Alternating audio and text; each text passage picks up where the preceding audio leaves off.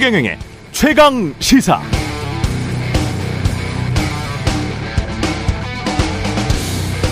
집값 폭등은 무능이 아니라 문재인 정부가 일부러 그렇게 한 것이다. 사실은 일부러 올렸다. 집을 가지면 보수 성향이 돼서 자기들을 안 찢는 것이라고 생각한 것이다. 국민의 삶을 살피는 게 아니라 자기들의 집권을 위해서 국민에게 고통을 주는 정권이다. 지난 3월 당시 국민의힘 윤석열 후보의 주장이었습니다. 일부러 집값 올렸다. 집 가지면 민주당 안 찍을까봐 집권을 위해서 국민에게 일부러 고통을 줬다는 음모론입니다. 물론 문재인 정부의 부동산 정책이 실패했다는 건 보편적인 시각입니다만 그러나 일부러 집권하려고 집값 올렸다는 주장을 뒷받침할 사실은 부족하죠. 마찬가지입니다. 기동대가 출동하게 되면 마약 범죄자들이 도망갈까봐 마약 수사가 방해되니까 그런 우려 때문에 기동대 출동을 뒤로 했다는 민주당 일부 의원들의 주장은 음모론입니다. 10만 인파에 대한 대비, 참사 이후 대처 모두 실패했다는 비판은 맞지만 마약 수사하려고 참사를 방치했다는 식의 발언들은 너무 나간 거죠. 수사와 참사를 직선의 인과관계로 연결시키긴 힘듭니다. 뒷받침할 근거, 사실이 아직 부족합니다. 음모론이 해로운 이유는 유권자의 정치적 판단을 호도하기 때문이기도 하지만 무엇보다 음모론 때문에 진짜 진실이 호도되기 때문에 진실을 밝히는 작업이 지연되거나 방해받기 때문입니다. 네, 안녕하십니까. 11월 9일 세상에 이익이 되는 방송 최경련의 최강사 출발합니다. 저는 KBS 최경련 기자고요. 최경련의 최강사 유튜브에 검색하시면 실시간 방송 보실 수 있습니다. 문자 참여는 짧은 문자 50원, 기본자 100원이 드는 샵 9730 또는 유튜브 무료 콩 어플 많은 이용 부탁드리고요. 오늘 최강시사 아, 대통령실 국정감사 쟁점들 민주당 전용기 의원과 이야기 나눠보고요. 미국 중간선거 결과 예측과 우리 외교 셈법 따져보겠습니다. 뉴스 일대기도 준비되어 있습니다.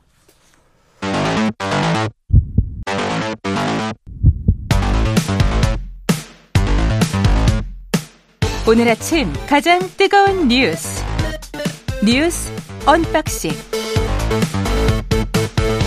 자 뉴스 언박싱 시작하겠습니다. 민동기 기자 김민아 평론가 나와 있습니다. 안녕하십니까? 안녕하세요. 예. 서울 소방 노조 그리고 일선 경찰들이 지금 반발을 하고 있네요. 일단 어제 그 경찰청 특별수사본부가 윤희근 경찰청장실 그리고 김광호 서울 경찰청장실 등을 비롯해서 어 여러 군데를 전격 압수수색을 했거든요. 예. 경찰, 용산구청, 소방, 서울교통공사 등 4개 기관 55곳에 수사관을 보내서 이번 참사와 관련된 자료를 확보를 했습니다.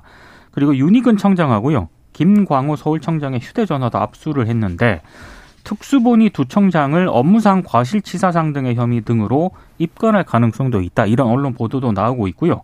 특히 김광호 서울청장뿐만 아니라 뭐 정보, 경비 기능과 관련된 서울청 지휘부의 직무유기 여부도 수사를 할 것으로 일단 예상이 되고 있습니다. 그 용산구청 같은 경우에는 구청장실, 부구청장실을 비롯해서 19곳이 압수수색 대상이 됐고 소방 같은 경우도 7곳이 압수수색이 됐습니다. 음. 근데 이번 압수수색 대상에서 국가 재난 대응 컨트롤 타워인 행정안전부하고 대통령실은 제외가 됐습니다. 예. 이 특수본이 지난 7일 브리핑에서도 154명의 참고인 가운데 행안부 관계자는 없다 이렇게 얘기를 했는데요. 참고인 중에서도 없어요. 행안부 그렇습니다. 관계자가. 그래서 지금 방금 말씀하신 것처럼 어제 이제 그 119 구대 구급 대원들하고 소방청 관계자들하고 경찰들이 이제 반발을 하는 이유가 특히 이 최성범 용산 소방서장 같은 경우에 입건이 됐거든요. 근데 음. 서울 소방 노조가 꼬리 자르기식 수사를 강력히 규탄한다며 논평을 냈습니다. 그러니까 가장 먼저 현장으로 달려가서 지휘했던 그런 사람인데 그런데도 특수본이 압수수색을 한 후에 용산 소방서장을 피의자로 입건했다. 이건 꼬리 자르기 아니냐라고 지금 비판을 했고 서울 소방 재난본부 홈페이지에도 어, 좀 그- 응원하는 글들이 지금 계속 올라오고 있는 그런 상황입니다. 그이 상황이 이제 어제 우려했던 대로 이 경찰의 수사가 이제 윗선으로 안 가는 거냐에 대해서 나름대로 이제 경찰의 특별수사본부는 우리도 윗선 수사할 거야 이거 보여주려고 하는 듯한 그런 액션이지만 지금 말씀하신 것처럼 행안부라든가 이제 윗선으로 계속 갈 것이냐에 대해서는 의문이 의문이 찍혀 있는 그런 상황이고 그러네요. 153명의 참고인 중에 행안부 관계자가 없으면 네. 예. 그렇죠. 그리고 이게 어 법의 뭐 맹점이랄까요? 뭐 그런 부분도 있는 것 같은데 왜냐하면 항상 보면은 어떤 일이 일어났을 때 예. 현장에서 뭔가를 했는데 그 한 것이 뭐 예를 들면 미진하거나 한 것이 예측하지 못한 잘못된 결과를 불러온 것에 대해서는 거의 막 처벌을 합니다. 그게 이제 업무상 과실치사상 이런 거죠. 그렇죠. 근데 예를 들면 사전에 대비할 계획을 제대로 세우지 않았다든지 또는 어, 어떤 것을 했어야 되는데 하지 않았다든지 하는 즉 하지 않은 일에 대해서는 법이 제대로 처벌하는 거에 대해서 미온적이었던 경험이 많은 것 같습니다. 그러다 보니까 우리 IMF 환란 얘기도 다 마찬가지고요. 그렇죠. 예. 그러다 보니까 지금 경찰청장, 서울청장에 대해서 지금 뭐 경찰 특수본이 이렇게 수사를 한다 이렇게 액션을 좀 취하고 있지만 어떤 혐의를 적용하고 그 혐의가 어떻게 어 실제로 기소까지 이어질 것인지에 대해서는 계속 이제 지켜볼 필요가 있는 것인데 현장에서 이제 일선에서 느끼는 경찰관들의 우려라는 거는 결국은 이게 어 가장 낮은 단계에서 대응했던 사람들에게는 어떤 어 움직일 수 없는 어떤 혐의가 적용이 되고 예. 윗사람들에게는 애매한 어떤 그런 혐의가 적용되는 모양새로 끝나는 거 아니냐 이런 우려가 있는 상황인 것 같아요. 그리고 이 용산 소방서장의 경우도 이제 그런 건데 이 소방서장이 한 이 용산 소방서가 했던 모든 대응이 예를 들면 100, 100점짜리다. 이렇게 얘기하기는 어려울 수 있습니다. 왜냐하면은 지금 보도가 나온 여러 가지를 보면은 순천향대 병원을 이제 뭐 어, 임시 이, 이 안치소로 이제 지정을 했다든지 이런 것들이 좀 미숙하지 않았느냐. 왜냐하면 산 사람부터 빨리 병원에 이송했어야 되는데 그런 부분도 있고 또 조치가 뭐 예를 들면 뭐 한 30분 이렇게 여러모로 늦어진 측면도 있다라는 평가도 있고 여러 가지 얘기가 있지만 그게 100점짜리가 아니었다고 해서 그 현장에서 대응하는 그 상황을 다 어떤 법적 처벌의 대상으로 놓고 이제 할 수 있는 아니죠. 것이냐. 예. 그건 또 아닌 거거든요. 예. 근데 결국은 그런 것들은 이제 어떤 수사의 대상이 되고 윗선들에 대해서는 이제 진행되지 않는 거에 대해서는 당연히 이제 현장에서는 우려가 나올 수밖에 없는 것이기 예, 때문에 행안부 안에 또 경찰국이 있고 경찰국을 신설을 했잖아요. 이번 그렇죠. 주 들어서 그러면 그렇죠. 행안부의 고위 관계자를지 행안부 장관 관련해서 뭘 했는지 어떤 대비를 했는지는 수사의 대상이 돼야 되지 않습니까? 근데 그런 부분들에 대해서 예. 행안부 장관은 책임이 없다라는 쪽으로 정권과 정부의 어떤 흐름은 거의 이제 정해진 것 같아요. 왜냐하면 이상민 음. 행안부 장관도 국회에서 그 얘기를 했거든요. 경찰국 문제하고 예. 지금 상황하고 연관시킬 수가 없다. 왜냐하면 경찰국의 업무에 그런 치안 유지 기능이나 이런 게 없다. 이렇게 답을 하기도 하고 그리고 뭐 국회 상황을 또 우리가 얘기하겠지만 국회에 출석한 주요 인사들도 다 이제 이상민 장관의 어떤 인사 조치나 이런 거에 대해서는 거리를 뒀거든요. 그러니까 이런 부분들이 현장에서 볼 때는 이거 윗선들은 다 빠져나가는 거 아니냐 이렇게 생각할 수밖에 없는 겁니다 지금. 전형적인 눈치 보기 같은데요. 왜냐하면 어제 이제 윤상현 의원, 국민의힘 의원도 그 제가 그렇게 질문을 했어요. 지금 시기에 에, 행안부 장관이 스스로 사표를 내는 게 국민의힘에게도 유리하지 않느냐. 그렇게 이야기를 했더니 도- 동의를 하시더라고요. 근데 아니 누가 생각해봐도 그렇죠. 이런 상황에 있어서 최소한 정치적 책임을 지고 지금은 일단 사퇴를 하고 그리고 나중에 뭐 사퇴 수습이 몇 개월 후에 끝날지는 모르겠지만 그때 뭐 파면을 하든 사퇴를 하든 나는 일단 이번 사태에 책임을 지겠다.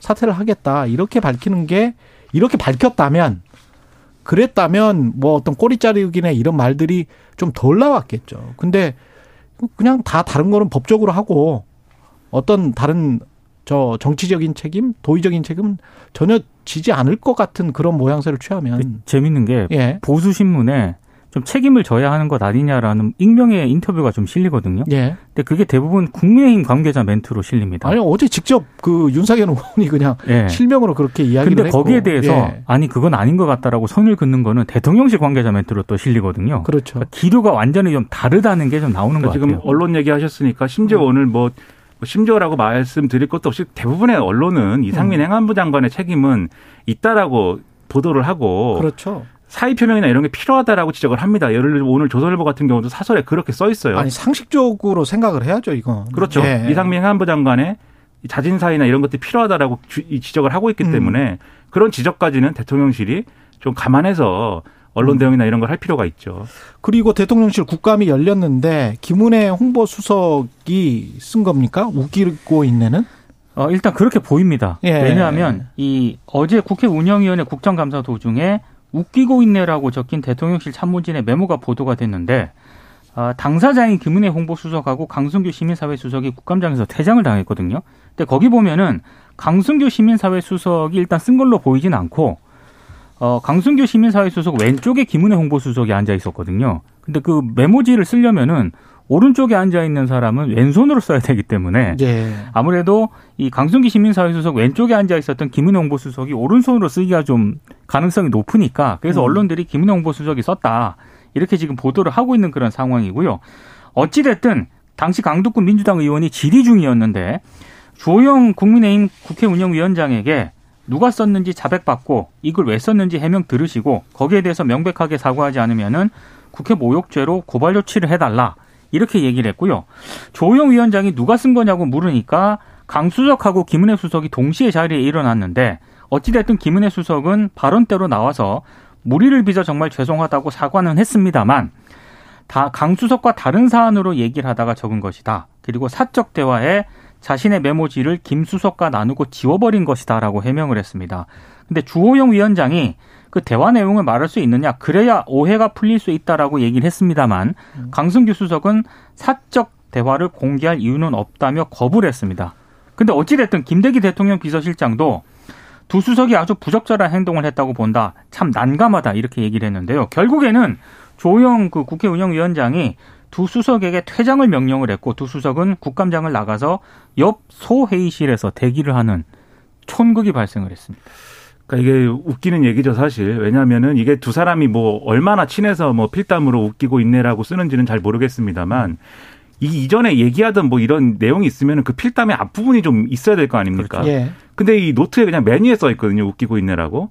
그 메뉴에 써 있기 때문에 뭐 전 페이지에 뭐 내용이 있는지는 모르겠습니다만 그 웃기고 있네라고 메뉴에 써 있다라고 하면은 그때 당시에 누군가 말하는 거에 대한 뭐 반응이 아니냐 이렇게 볼 수 있는 거죠. 그리고 그 말하는 사람이라는 거는 결국은 그때 질의를 하던 강특구는 아니냐 이제 이건데 그때 질의를 하는 내용이 실제로 뭐 웃긴 내용이었으면 그러면 뭐 그 그뭐 그렇더라도 그렇게 쓰는 거는 부적절하겠지만 어쨌든 그게 웃기는 내용이었으면은 정상 참작을 우리가 해볼 수 있습니다. 근데 그렇지 않아요. 그때 강특구원에 무슨 질의를 하고 있었냐면 지금 이제 경찰서 소방서로 지금 참사의 책임을 다 넘기고 있는 그런 꼬리 자르게 하는 거 아니냐.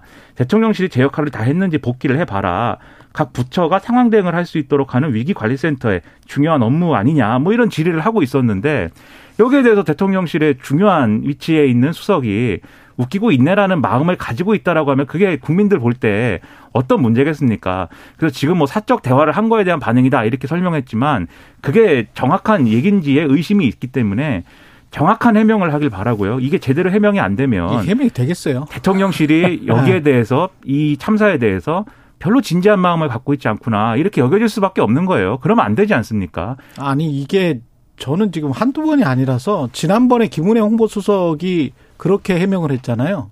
국회 한국 국회를 향해서 이 땡땡들이라고 한 것이다 대통령이 이렇게 모아놓고 보면 대통령은 이 땡땡들이라고 했고 김은혜 수석이 썼는지 모르 모르고 누가 썼는지는 모르겠습니다만은 대통령실에서는 국정감사 도중에 웃기고 있네라고 말을 하는 거죠. 그리고 그럼 이 아무리 땡땡들 웃기고 있네가 되네요. 근데 아무리 사적 대화라 하더라도 예. 이게 국정감사장이잖아요. 그러니까 그 어? 저는 뭐 백보 양보해서 백보 양보를 제가 해서 뭐 제가 뭐라고 양보를 합니까? 근데 네. 아무튼 간에 그렇게 판단을 해서 사적 대화를 필담으로 할 수 있는데 그 그게 이 상황상 맞지 않는 해명으로 보이고 그리고 그게 어쨌든 카메라에 찍혔지 않습니까? 카메라에 찍혔으면 그때부터는 그건 중요 현안이 되는 거예요. 그건 음. 사적 대화든지 뭐든지 간에. 알겠습니다. 그럼 해명을 제대로 해야죠. 정치자금. 관련해서 김영 부원장이 구속 기소됐는데요. 팩트 정리를 하고 그리고 현근택 변호인이죠. 김영 부원장의 변호인 연결해서 또 이야기를 좀 들어보겠습니다. 그러니까 민주당 대선 후보 경선 도중에 대장동 민간 사업자로부터 8억대 불법 자금을 정치 자금을 받은 혐의로 검찰이 김영 민주연구원 부원장을 구속 기소를 했는데요. 예. 근데 핵심이 이재명 대표와의 이제 공범 관계였는데 공소장에는 이 공범이라고 적시를 못했습니다. 그리고 남욱 변호사, 유동규 전 성남도시개발공사 기획본부장, 정미용 전 전략기획실장을 같은 혐의로 불구속 기소를 했는데요. 일단 20여 쪽에 이르는 공소장에 이재명 대- 대표 이름을 수차례 거- 적시를 하긴 했습니다만 뭐 이재명 대표가 이들의 혐의를 인지했다거나 지시했다는 공보관계는 담지를 못했습니다. 그리고 김용 부원장을 20일간 구속 수사를 했는데 불법 정치자금 사용처 역시 공소장에 넣지를 못했거든요. 음. 이것 때문에 약간은 검찰 수사를 두고 이런저런 좀 논란이 좀 제기될 수도 있는 그런 상황입니다. 앞으로 법적 공방이 치열할 것 같다. 그게 이제 언론의 보도인데 여기서 기소된 김용 민주연구원 부원장의 변호인이죠. 현근택 변호사 전화로 연결돼 있습니다. 안녕하세요. 네, 안녕하세요. 현근택입니다. 예, 일단 기소는 어떻게 받아들이십니까?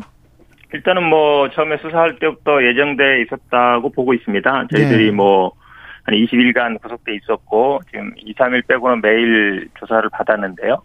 어, 조사할 때도 뭐 저도 뭐 언론, 언론이나 아니면 딴 데서 밝혔습니다만 사실은 뭐 핵심적인 내용을 물어보거나 뭐 그런 물증을 제시하거나 그건 없었거든요.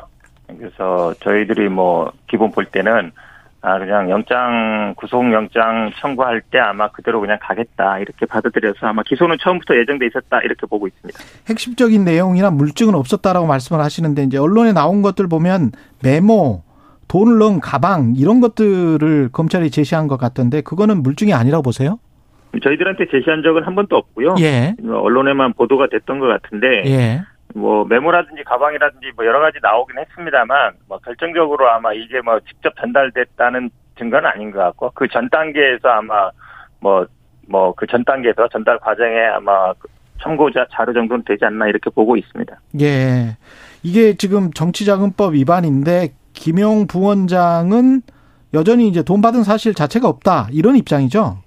네, 맞습니다. 저희들이 뭐 받은 적도 없고 쓴 적도 없다 이러고 있기 때문에 결국은 뭐 그거에 대한 입증은 뭐 검찰이 해야 될 걸로 보는데요. 뭐 어제 뭐 뭐 결과 발표도 봤습니다만 뭐 검찰도 지금 당장 아마 어떤 증거를 제시하거나 뭐 이럴 생각은 아닌 것 같습니다. 음. 공판 과정에 차차 제시하겠다고 보는데 이건 뭐 처음 수사할 때부터 뭐 여전히 같은 입장인 걸로 보고 있어서 저희들 입장에서는 어떤 증거를 언제 제시하느냐 유심히 살펴보고 있습니다.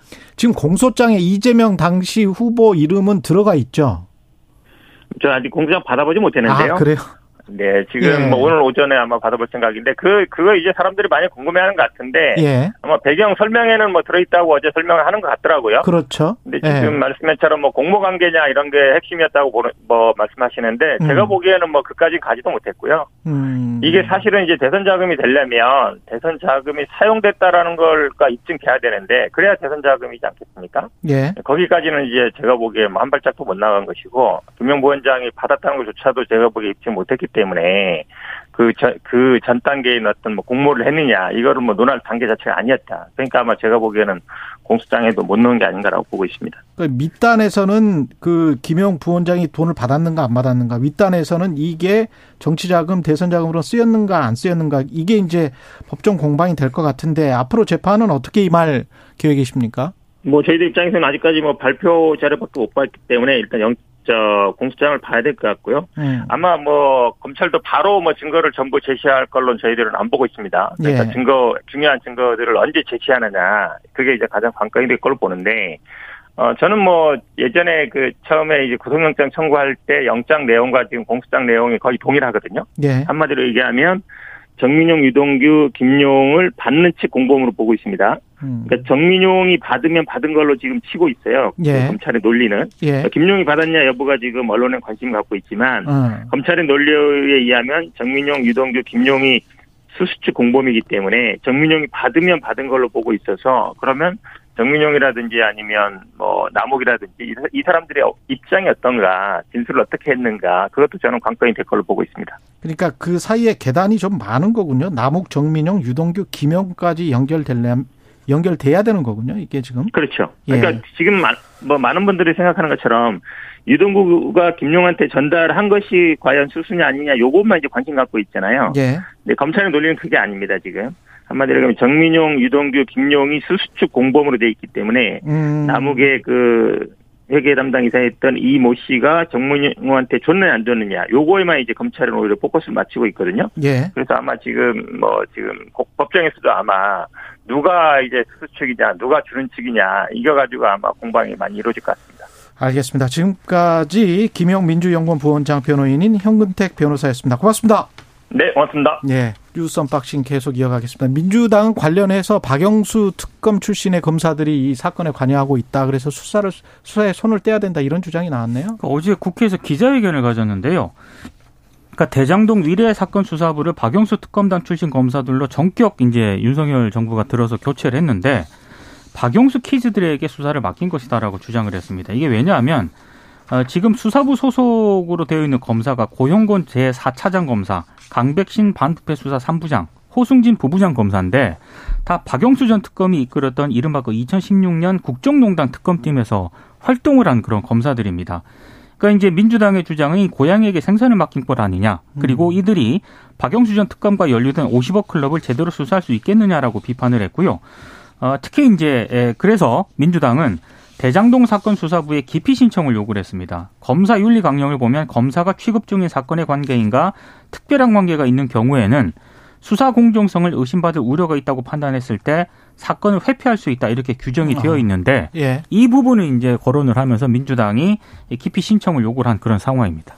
근데 이게 뭐 국민들이 볼 때는 좀 무리한 점도 있다는 생각이 들 수도 있어요. 왜냐면은 지금 이제 박영수 특검팀에서 같이 일했다. 이걸 가지고 이제 지전이다라고 해서 이걸 기피 신청 대상이다라고 하는 것에 대해서는 이 사건이 이제 검찰 조직이나 뭐 이렇게 해갖고 쭉 연루된 그런 사건이면은 그런 주장도 가능하겠는데 그렇지는 않, 않지 않습니까? 박영수 특검이 이제 50억 클럽에 껴 있는 것이지. 그래서 제가 볼 때는 이게 이제 어떤 법적 전술이다라고 볼 수는 있겠지만 이제 합리적인 수준에서 우리가 논할 논하는 정도로는 왜 50억 클럽에 대해서는 수사가 진도가 안 나가냐? 박영수 특검 왜 수사 안 하냐? 수사팀이 과연 공정하게 지금 수사를 하고 있느냐? 여기까지는 그 얘기할 정도? 수 있겠는데 그 정도. 예. 그 이상 이제 박영수 음. 특검하고 연관돼 있어가지고 이게 이해 충돌이다 이렇게 가면 그건 좀 무리하다는 느낌이 아닐까 예. 그런 의문은 좀 있습니다.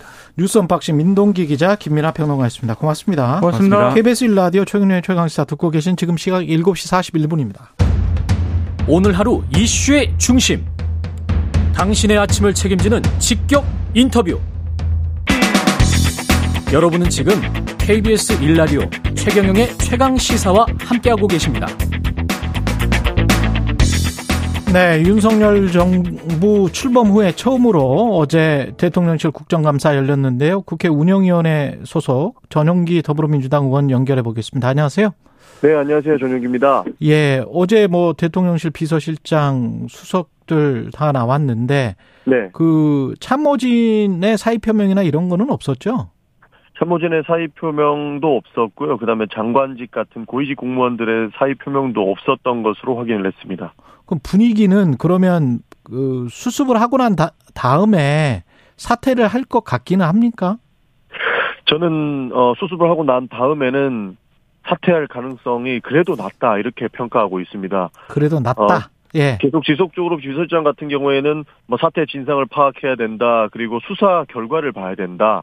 아직까지는 아무것도 안 나오지 않았느냐 이렇게 주장을 하고 있는데 나중에 진상 조사가 다 나오고 나면 결국에는 일선에서 뛰던 현장직들 그분들한테 많은 질타가 갈 것이고 결국에 그때 가서도 수사를 해보니까 다른 사람들이 어 분명히 책임이 있는데 왜 고위직들한테 책임을 묻느냐 또 이렇게 적반하장식으로 나오지 않을까 그런 어. 의심이 들 정도입니다. 그러면 수사가 끝났다고 해서 죄가 확정되는 거는 사실 아니잖아요. 법률적으로도. 그렇습니다. 그럼 법, 법원 가서 1심, 2심, 대법원까지 가고 난 다음이면 정부의 임기가 거의 다 끝마쳐질 수도 있는 거 아니에요? 맞습니다. 이게 그 정치적 책임이라는 것도 있지 않습니까? 예. 근데 그런 부분들을 지속적으로 쉬쉬하는 부분이 있는 것 같습니다. 우리가 과거를 돌아보면 세월호 사건 때에도 결국에는 처음에 출동을 해서 제대로 대응을 못했던 정장, 어, 그 음. 해경 정장 같은 경우에는 어, 분명히 어, 자기 나름대로 열심히 노력을 했음에도 불구하고 과실치사 혐의로 이제 유죄 판결을. 받았었거든요. 예. 그러나 고위직 같은 경우에는 어 직권 남용이 그리고 뭐 직무유기가 제대로 성립되지 않는다 그래서 많이들 무죄 무죄로 풀려나는 그런 모습을 보였었습니다. 그렇습니다. 결국에 이런 것들을 우리가 과거를 통해서 보면 결국에는 고위직들은 정치적 책임을 빨리 지고 이 문제를 해결해 나가야 되는데 어, 수사를 통해서 보자 진실을 밝히자 이런 것들은 뒤로 미루고 어떻게든 쉬쉬하려는 것으로밖에 안 보인다는 저는 그렇게 생각합니다. 대통령실 비서실장, 김대기 비서실장은 사건 터질 때마다 장관 바꿔라. 이건 후진적이다. 이렇게 이야기를 했는데요. 어떻게 받아들이셨어요? 그러니까 그런 부분들이 어 정치적 책임 그리고 도의적 책임들을 지지 않겠다 이런 모습으로밖에 받아들일 수가 없었습니다. 예. 그리고 어제 이제 국감에서 화제가 됐던 게 웃기고 있네라는 네. 메모였는데 이거는 김은혜 홍보수석이 쓴 겁니까? 맞습니다. 김은혜 홍보수석이 옆에 있던 강승규 수석의 어, 메모지에 이 작성을 한 것인데요. 예. 본인들 이야기로는 사적인 대화를 하다가 어 이- 이런 뭐 웃기고 있네라는 대화를 썼다라는 건데 저희는 이해가 가지 않았습니다. 그러니까 청와대 수- 그 대통령실의 수석이 나오셔서 어 의원들의 질의에 피식피식 웃는 모습도 지속적으로 보였기 때문에 이수진 의원이 의사진행 발언을 통해서 이렇게 수석들 그리고 대통령실의 비서진들이 왜 이렇게 어, 국정감사를 수감하는 태도가 올바르지 못하냐, 왜 이렇게 웃는 소리도 들리냐라고 한 차례 지적을 했던 가운데 음. 그 이후에 강득구 의원의 질의 이후에 웃기고 있네라는 글을 썼기 때문에 이것은 본인들이 사적인 대화를 했다. 그래서 거기에 웃기고 있네를 썼다라고 하는 것은 저는 궤변이다 이렇게 받아들이고 있습니다. 그 국감에서 근데 국감하는데 사적인 대화는 만약에 했다면 무슨 대화를 왜 했을까요? 그것조차 부적절한 것이죠. 예. 그러니까 어제는 이태원 참사와 관련된 굉장히 무거운 소- 어, 분위기 속에서 우리가 국정감사를 진행을 했습니다. 어, 그럼에도 불구하고 웃기고 있네라는 글을 메모지에 썼다라는 것. 그리고 그 무거운 분위기 속에서도 본인들이 사적 대화를 했다는 것. 저는 전후 맥락을 다 확인을 한다 하더라도 전체적으로 부족 했고 부적절했다 이렇게 평가합니다.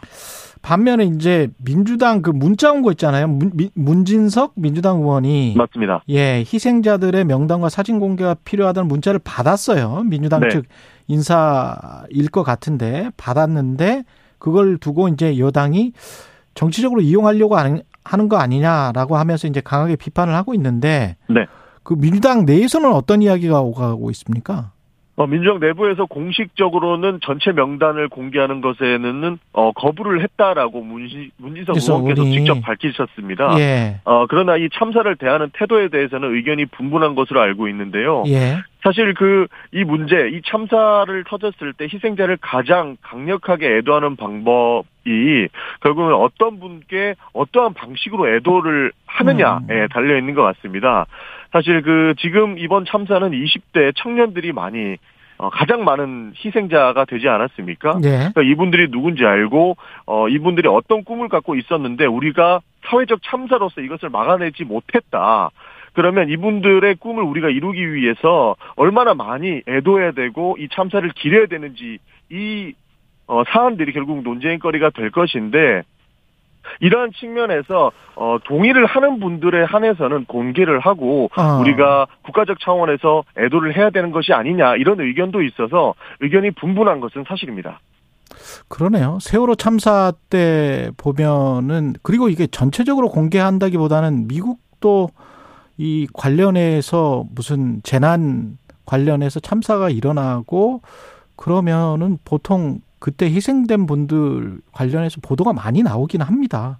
맞습니다. 예. 우리가 보통 애도를 예. 할 때, 어, 고인이 되신 분들이 어떤 일들을 하셨고, 고인이 되신 분들이 어떤 꿈을 가지고 있었고, 그러니까 음. 그분의 마음에서 우리가 공감하고, 어, 희생을 애도하는 것이 가장 큰, 어, 애도의 정신이 아닙니까? 그런 측면에서, 어, 동의하시는 분들에 대해서는 우리가 그분들의 삶 속에 좀 더 녹아들어서 공감을 하기 위해서는, 어, 충분히 공개할 수 있는 부분도 있지 않나. 음. 뭐 이런 측면에서 제안을 하시는 분들도 있다. 저는 그렇게 알고 있습니다. 예, 그 정도 수준이고 그리고 이제 그 사고와 관련해서 사고냐 참사냐 그 용어 선택이 있잖아요. 네네.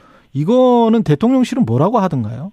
대통령실에서는 뭐 지속적으로 어, 대통령께서도 참사라는 표현을 썼기 때문에 음. 뭐 사고고 참사고 이것은 중요하지 않다. 그리고 어저께 답변에서도 본인들은 참사 수준으로 생각한다라고는 이야기는 했습니다. 예. 그러나 우리가 지금 정부가 하는 모습들을 지속적으로 살펴보면 어떻게든 이 참사를 축소하라는 모습 이것들을 사실 의심이라고는 하지만 이런 모습들 저희는 지울 수가 없다고 보고 있거든요.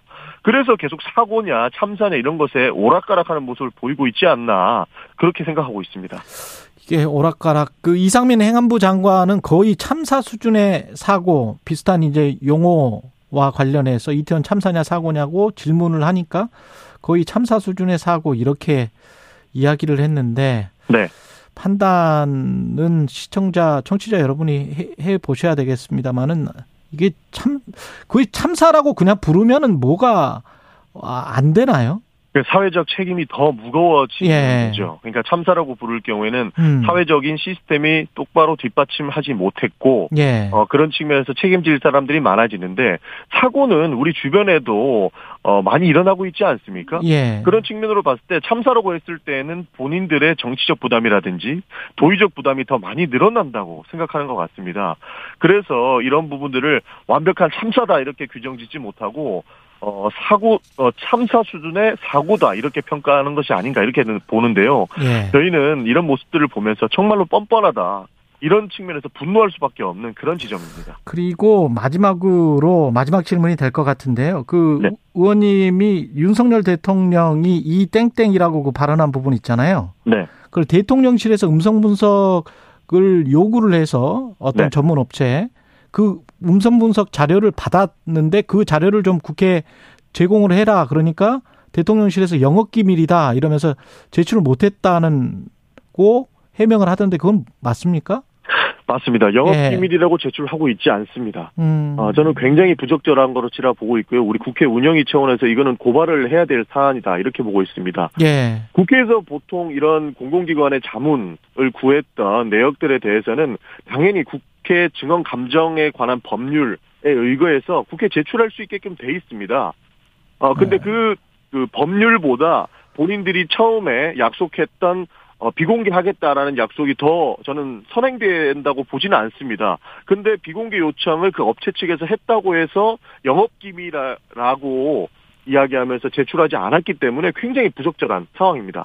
지금 이 땡땡이라고 발언한 거는 한국 국회를 향한 것이다. 김은혜 홍보수석이 그랬었잖아요. 그것과 맞습니다. 관련해서는 어제 답변을 했습니까? 뭐 정정을 하거나 네.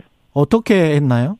어, 사실 계속 말 돌리기 형태였던 것 같습니다. 예. 그러니까 김은혜 수석이 어, 그런 질문들이 정확하게 나오기 직전에 퇴장 조치를 당했기 때문에 명확하게 묻지는 못했습니다만 어, 두 차례 정도 이 땡땡과 관련된 질의가 있었는데 예. 본인의 의사만 피력했지 명확하게 어, 인정을 하거나 어, 번복을 했다 이런 답변은 제대로 듣지 못했습니다. 그러면 그 말을 했다 안 했다도 지금 확인을 안 하는 거예요? 그러니까 대통령실에서 어, 김은혜 수석, 김은혜 홍보수석이 먼저 이야기하고 나서 뒤에 이재명 부대변인이 이야기를 하지 않았습니까? 예. 딱그 정도 수준에서 머물러 있습니다. 예. 마지막으로 한덕수 총리는 분명히 국가가 없었던 것이다 이렇게 말은 했는데 그러면은 책임 소재와 관련해서는 무한 책임이라고 했으면 어떻게 되는 건가요, 총리는?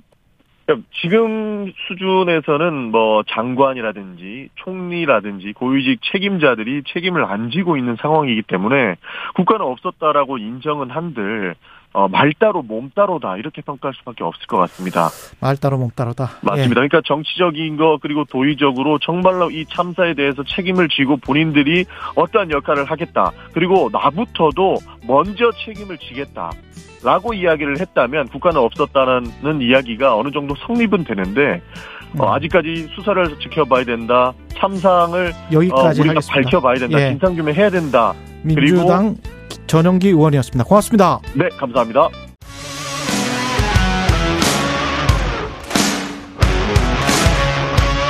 오늘 하루 이슈의 중심 최경영의 최강 시사. 네, 우리 시간으로 어제 저녁부터 미국 전역에서 미국 중간 선거가 치러졌습니다. 우리로 치면 총선인데요. 의회 권한이 막강한 미국에서 누가 다수당이 되느냐, 누가 상하원을 잡느냐 이에 따라서 크게 바뀝니다. 세계의 정치 지형도 바뀔 수가 있고요. 우리 외교 셈법도 좀 따져봐야 되겠습니다. 전 국립외교원장 김준영 한동대 교수 나와 계십니다. 예, 안- 전화로 연결돼 있습니다. 안녕하세요. 네, 안녕하십니까. 예. 지금 상황은 대충 언론 보도를 보면 상하원 다 잡을 가능성도 있다 이렇게 이야기를 하네요. 공화당이 네네. 네, 맞습니다. 어떻게 보세요? 어, 대체적으로요, 어, 워낙에 또 그, 그간의 이제 역사도 있고, 예. 또 지금의 상황을 합쳐 보면, 상원은 접전이고, 예. 예, 하원은 공화당이 거의, 거의 가져가는 걸로 대부분 보고 있습니다. 기적이 일어나면 민주당이 회상할 수도 있겠지만, 대체적으로 예. 이렇게 보는 것 같습니다. 선거 결과가 확정되는 거는 며칠 지나야지 알겠죠? 이게 이제 접전 지역이 어떻게 될 것이냐인데 보신 것처럼 지난번에 대선 때도 며칠 걸렸지 않습니까? 예. 지금도 그런 소위 말하는 스윙 스테이트들이 조금 문제가 되는데 예.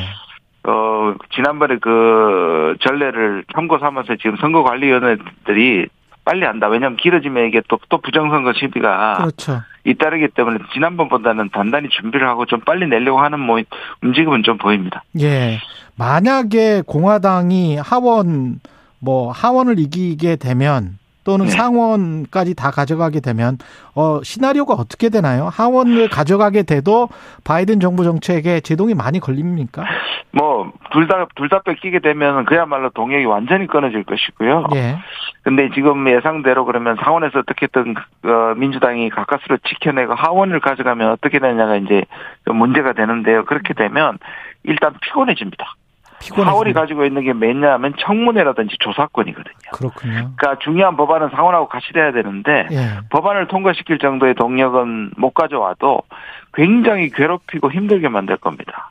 그렇군요. 네. 관련해서 그 왜 과거에 뭐 동물원도 문 닫고 왜 셧다운 같은 거 그런 거 있었지 않습니까? 예산안 예, 승인 그- 안 해줘가지고. 그렇죠. 예산권 가지고 애먹일 수 있죠. 맞습니다. 예. 네. 그것도 하원을 가져가면 그렇게 될 수 있습니까? 그렇습니다. 네네네. 그게. 그러면 전 세계 금융시장에 미치는 여파도 그때도 상당했었거든요. 그때 미국이 그렇죠. 셧다운 돼가지고. 네, 그럴 가능성이 있죠. 맞습니다. 지금 네. 저, 어, 우리가 좀 체크를 해봐야 될 게 우크라이나 전쟁 같은 경우에 네. 공화당은 지금 뭐 전, 전, 전, 전쟁과 관련한 자금이랄지 뭐 물자랄지 이런 것들 지원을 다 깎겠다는 이야기인가요? 그러니까 뭐냐면 백지수표. 그러니까 미국이 전반적으로 그 미국 여론이 아직까지 우크라이나 전쟁을 지지합니다. 미국이 돕는 거에 대해서. 예. 그러니까 공화당이 여기에 대해서 반대 목소리를 내기는 힘들고요. 예. 이제 뭐냐면 백지수표. 다시 말해서 무조건 이 정부가 전비를 마구 쓰는 것을 막겠다는 정도로 표현하고 있거든요. 네. 그런데 지금 미국 내부에서도 전쟁에 대한 피로감이 있을 거예요. 우리도 어려운데 음. 이런 말이 나오기 때문에 우크라이나에 관해서는 아무래도 지금만큼은 도와주지 못할 가능성이 꽤 있다고 저는 봅니다. 전쟁 피로감이 또 있거든요. 예. 미국 국내로 봤을 때도 아까 그 탄핵 얘기까지 나오는 뭐, 뭐 상하원은 다 뺏기면 뭐 이런 네. 보도도 나오던데 혹시 헌터 바이든이 중국과의 그 유착 관계 그러니까 바이든 대통령의 아들이죠. 예, 이게 맞습니다. 이걸 어, 정치 전면에 내세울 가능성이 있습니까 공화당이? 지금 그게 이제 그, 그 공화당에서 아주 그 대놓고 얘기를 하고 있죠. 예. 어, 특히 이제 공화당이 차지하면 이제 메카시라는 케빈 메카시라는 분이 이제 원내 지금의 원내 대표인데 하원 의장이 될 겁니다. 그렇게 되면 첫 번째 그거부터 하겠다 이런 얘기를 하고 있습니다. 그렇게 되면 참 난감하겠네요. 중국과의 갈등, 그 다음에 중국에 대한 유권자들이 굉장히 좀 싫어하잖아요. 미국 유권자들이. 그렇죠. 80%가 넘고요. 특히 음. 이제 중국의 코로나도 다시 꺼내서 기원 문제를 또 그것도 하겠다고 얘기를 하고 있고요.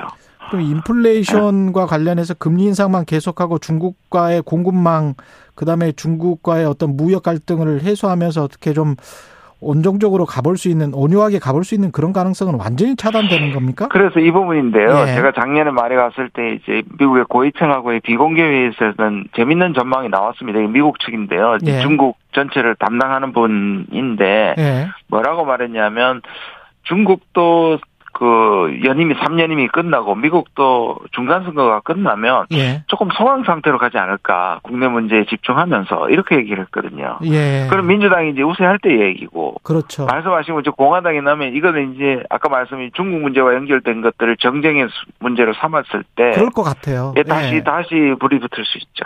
거기다 이제 헌터 바이든이 중국과의 유착 관계 때문에 지금 맞습니다. 조사를 받을 것 같기 때문에 바이든 네. 대통령 입장에서는 중국한테 계속 강공 노선을 취할 수밖에 없는 입장으로 몰릴 거란 말이죠. 그렇죠, 맞습니다.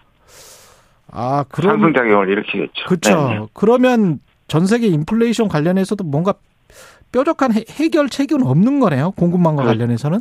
그렇죠. 그러니까 지금 지금까지도 사실 바이든이 이 공급망이나 통상 정책에서는 트럼프 2.0이라고 아예 내부에서 얘기하고 있으니까. 아, 그러면 우리 쪽으로 넘어와서 IRA 그 관련해서 인플레이션 감축법 하면서 전기차 보조금 대상에서 제외를 시켜버렸잖아요. 우리를. 예, 예, 예. 이거는 어떻게 보세요? 공화당이 잡으면? 국내 언론에서 이제 두 가지 점에서 어, 주목해가지고 공화당이 되는 게 유리하다 이렇게 말씀하시는 것 같아요. 예. 첫 번째는 IRA 자체를 공화당이 첫부터 반대했었다. 아. 그 다음에 두 번째는 어, 한국 특히 한국을 제외한 것은 실책이다 이런 부분에 대해서 공화당 의원들이 반응이 좀 있었거든요. 있었어요. 예. 근데 제가 보기에는 예. 아까 말씀드린 바이든도 이 부분에 대해서는 비슷하고 특히 바이든이 IRA를 통과시키고 난 다음에 지지율이 꽤 올랐거든요. 이걸 음. 공화당이 봤을 겁니다. 그렇게 보면 물론 한국에 대해서 우호적인 얘기를 하고 있더라도 이 법안 자체에서 한국을 위한 뭐 법안을 제, 새로 만든다든지 유해 조항을 한국말을 위해서 만든다는 것이 저는 쉬워 보이지 않고요. 음. 오히려 이 부분에 대해서는 그 그대로 간다. 통상정책 이게 문제가 아니고 우리는 이제 당장 당장 IRA지만 배터리라든지 반도체에 있어서 계속 통상 압력과 오히려 우리는 그거를 대비해야 된다. 물론 이것도 우리의 유해장을 만들어내야 되지만 이런 부분에 대해서는 누구의 승리에 상관없이 우리가 좀 괴롭, 괴롭게 될 것이다. 저는 그렇게 생각합니다. 그 IRA 밑에 있는 기전은 사실 일자리 지키기 또는 일자리 획득하기, 네. 제조 복구, 뭐 자국. 미국 우선주의 이거잖아요. 그러니까 미국이 지금 우리가 그걸 보면 음. 꼭 중국을 배제한다는 데만 방점이 있는데 중국이 빠져나간 자리에 미국의 제조업의 경쟁력을 회복하겠다는 거고 그 회복을 빨리 하기 위해서 한국을 끌어들이는 겁니다. 음. 한국이나 대만이나 일본을 끌어들여 가지고 빨리 하겠다는 거거든요. 이게 미국 선거하고 얼마나 관련이 있냐 하면은 미국에서는 소위 말하는 러스트 벨트가 문제잖아요. 예, 민주 그렇죠. 미국의 제조업을 예. 이끌었던. 그래서 이렇게 표현을 합니다. 그 rust를 벗겨야만 이긴다. 음. 그러니까 미국의 그 녹을 벗기고 녹을 벗겨야만. 예. 예. 그리고 바이든 정부도 중산층을 위한 대외 정책이라고 못 박고 있거든요.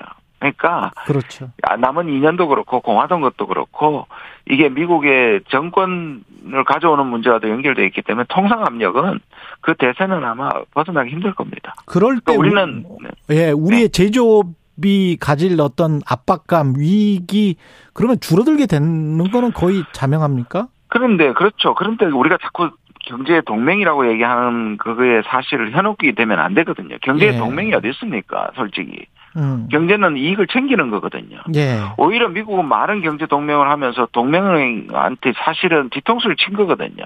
그렇죠. 그렇게 보면 우리는 뭐냐면 그 전체도 경제 동맹이라는 데 현혹되지 말고 우리 이익을 아주 디테일하게 하나하나 챙겨가야 되는 거죠. 치열하게 미국하고.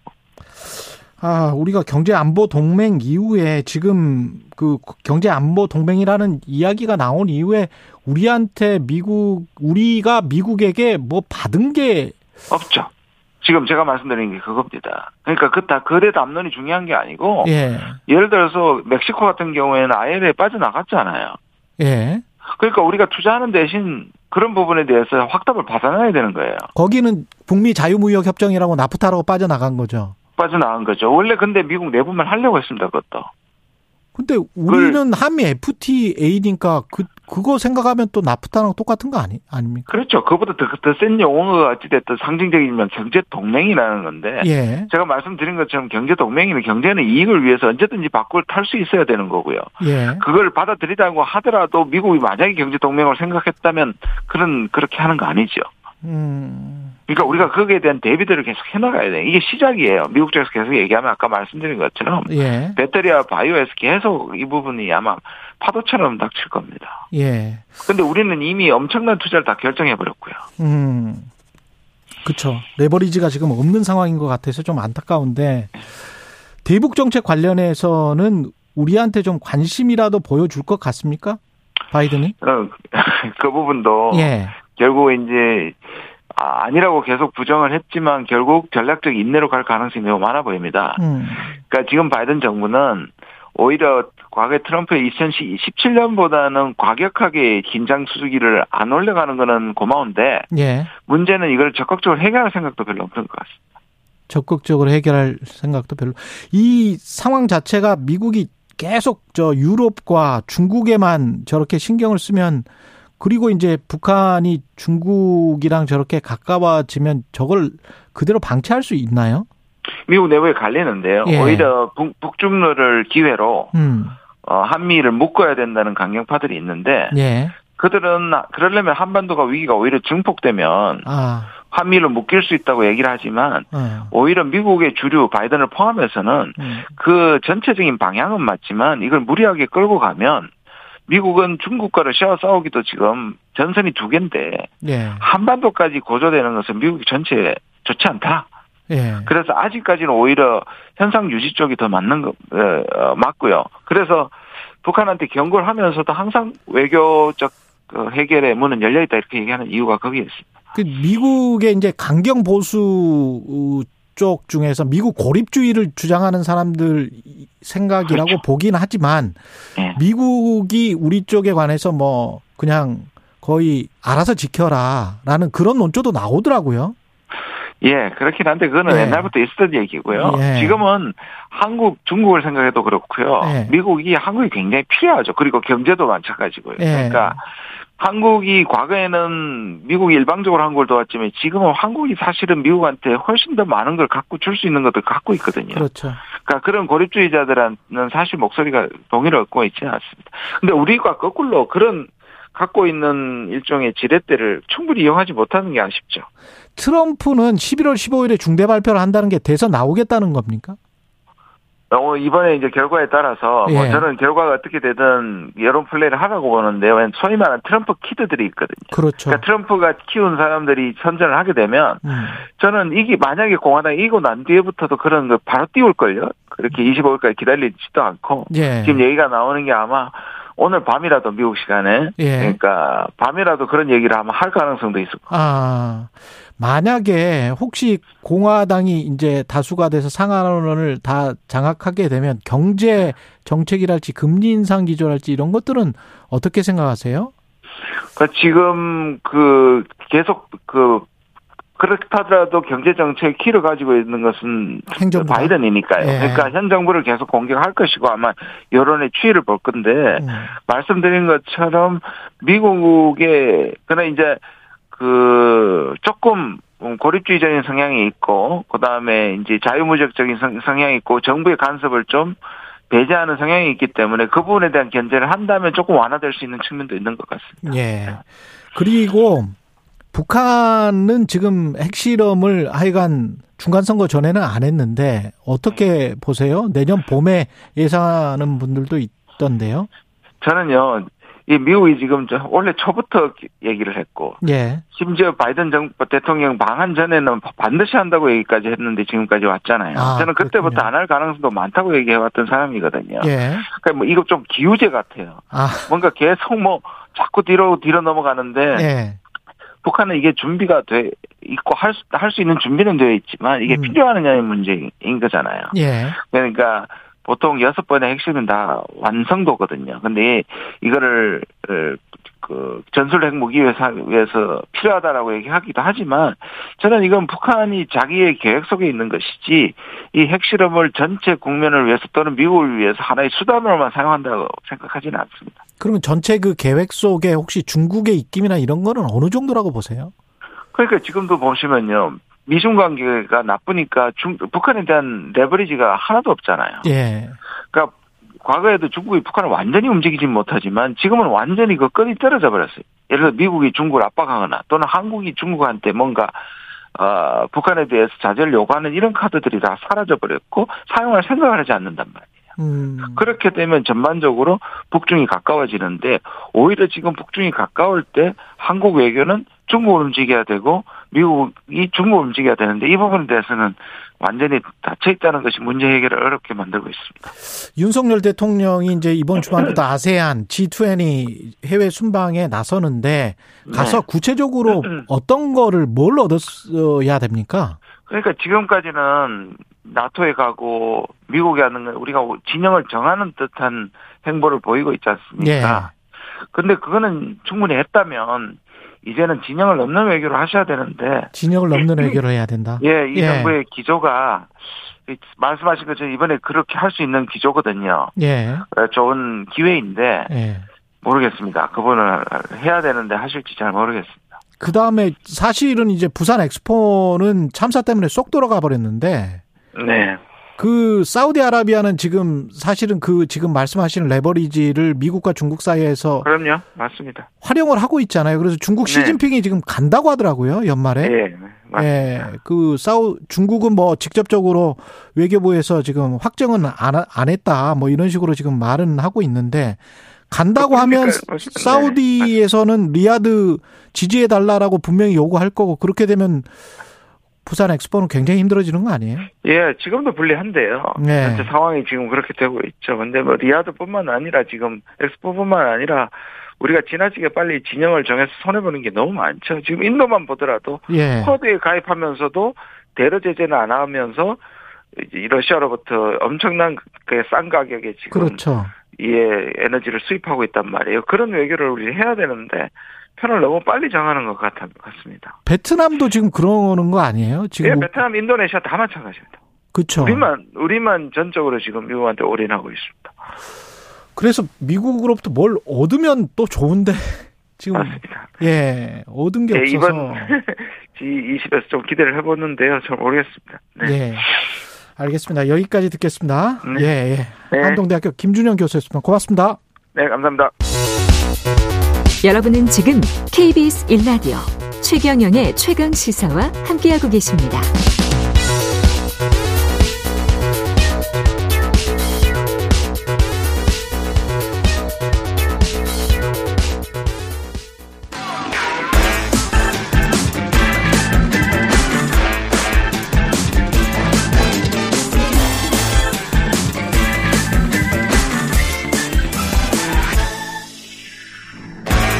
네, 최근의 최강 시사 놓치기 아쉬운 한 번 더 뉴스 오늘은 경향신문 박순봉 기자와 함께합니다. 안녕하십니까? 안녕하세요. 예, 커피 믹스가 희망의 상징이 됐네요. 네. 재난 식량. 예, 맞습니다. 예. 칼로리가 높아가지고 불행 중 다행으로 좀 구조하는데 도움이 됐죠. 네, 이게 칼로리가 높다라고 하는데 어느 정도인지 좀 궁금해서 찾아보니까 음. 한 50kcal 칼로리 정도 된다 그래요. 한 봉지 조그만한 네, 거. 그 조그만 예, 게요. 믹스. 예, 밥 한 공기가 150g 기준으로 215kcal 칼로리 정도 되거든요. 예. 그러니까 요 조그만 거 네 봉지 혹은 다섯 봉지 정도 먹으면은 밥 한 그릇이 나오는 칼로리입니다. 열, 아, 열량은 높네요. 네, 열량이 예. 꽤 높고요. 예. 하루 성인이 필요한 열량이 한 2,000kcal 정도로 보거든요. 물론 다 다르긴 하지만요. 음. 그래서 단순하게 칼로리로만 치자면 이거 40봉지 먹으면 하루 열량은 다 채워지긴 합니다. 물론 이렇게 채우시면 안 되겠죠. 아유.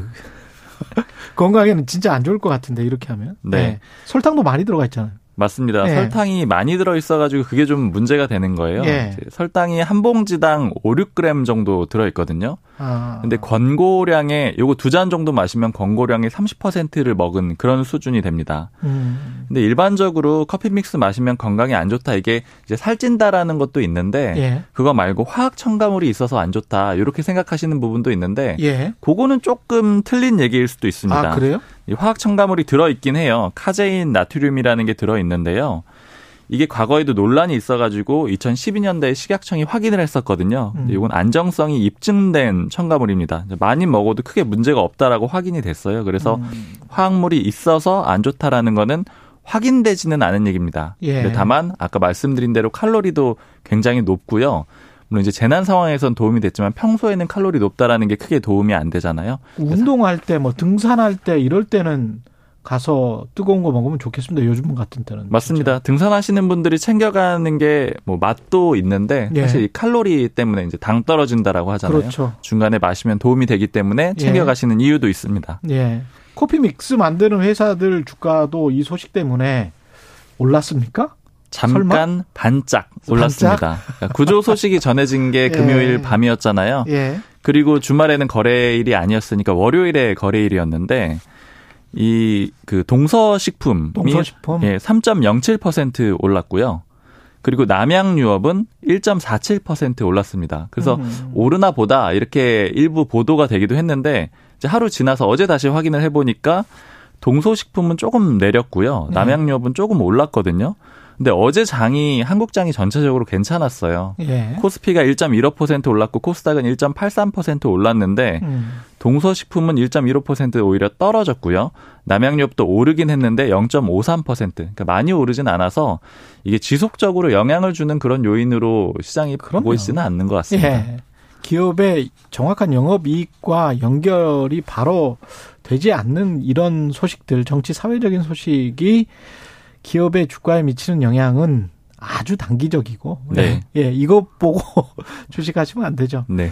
예, 커피는 근데 커피 믹스 마시는 분들이 아직도 많습니까? 이 규모가 굉장히 커지면서 다양화돼 가지고. 네, 예. 좀 많이 줄었습니다. 2010년에는 시장 규모를 커피 믹스만요 1조 2천억 원 정도 수준으로 봤거든요.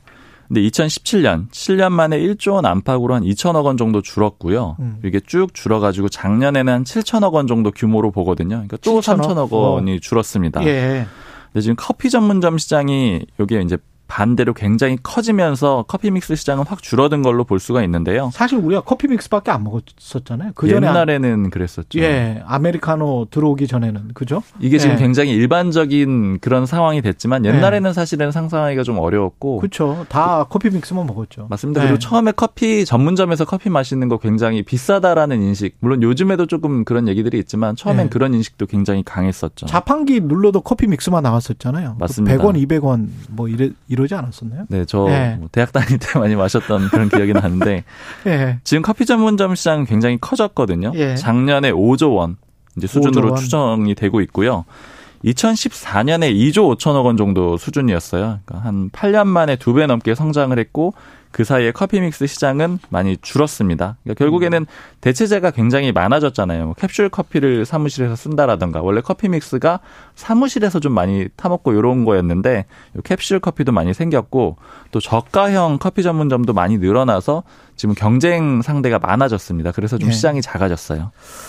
이게 다 그런 것 같습니다. 그, 그 자동차 같은 경우도 entry level 뭐 1500cc 네. 이하 자동차들이 뭐 아주 큰 차 있지 않습니까? 대형차, 대형 승용차보다 덜 팔리는 지금 한국 시장 상황이니까 붕어빵 같은 경우도 다른 디저트 같은 게 너무 많이 나오니까 붕어빵 장사하시는 분들도 또 많이 좀 들어갔고 맞아요. 오히려 예. 요새 그 붕세권이란 말도 하더라고요. 붕어빵 그러니까. 파는 곳이 오히려 없어져가지고 또 없어져서 막 찾아다니는 찾아다니는. 상황도 있죠. 예.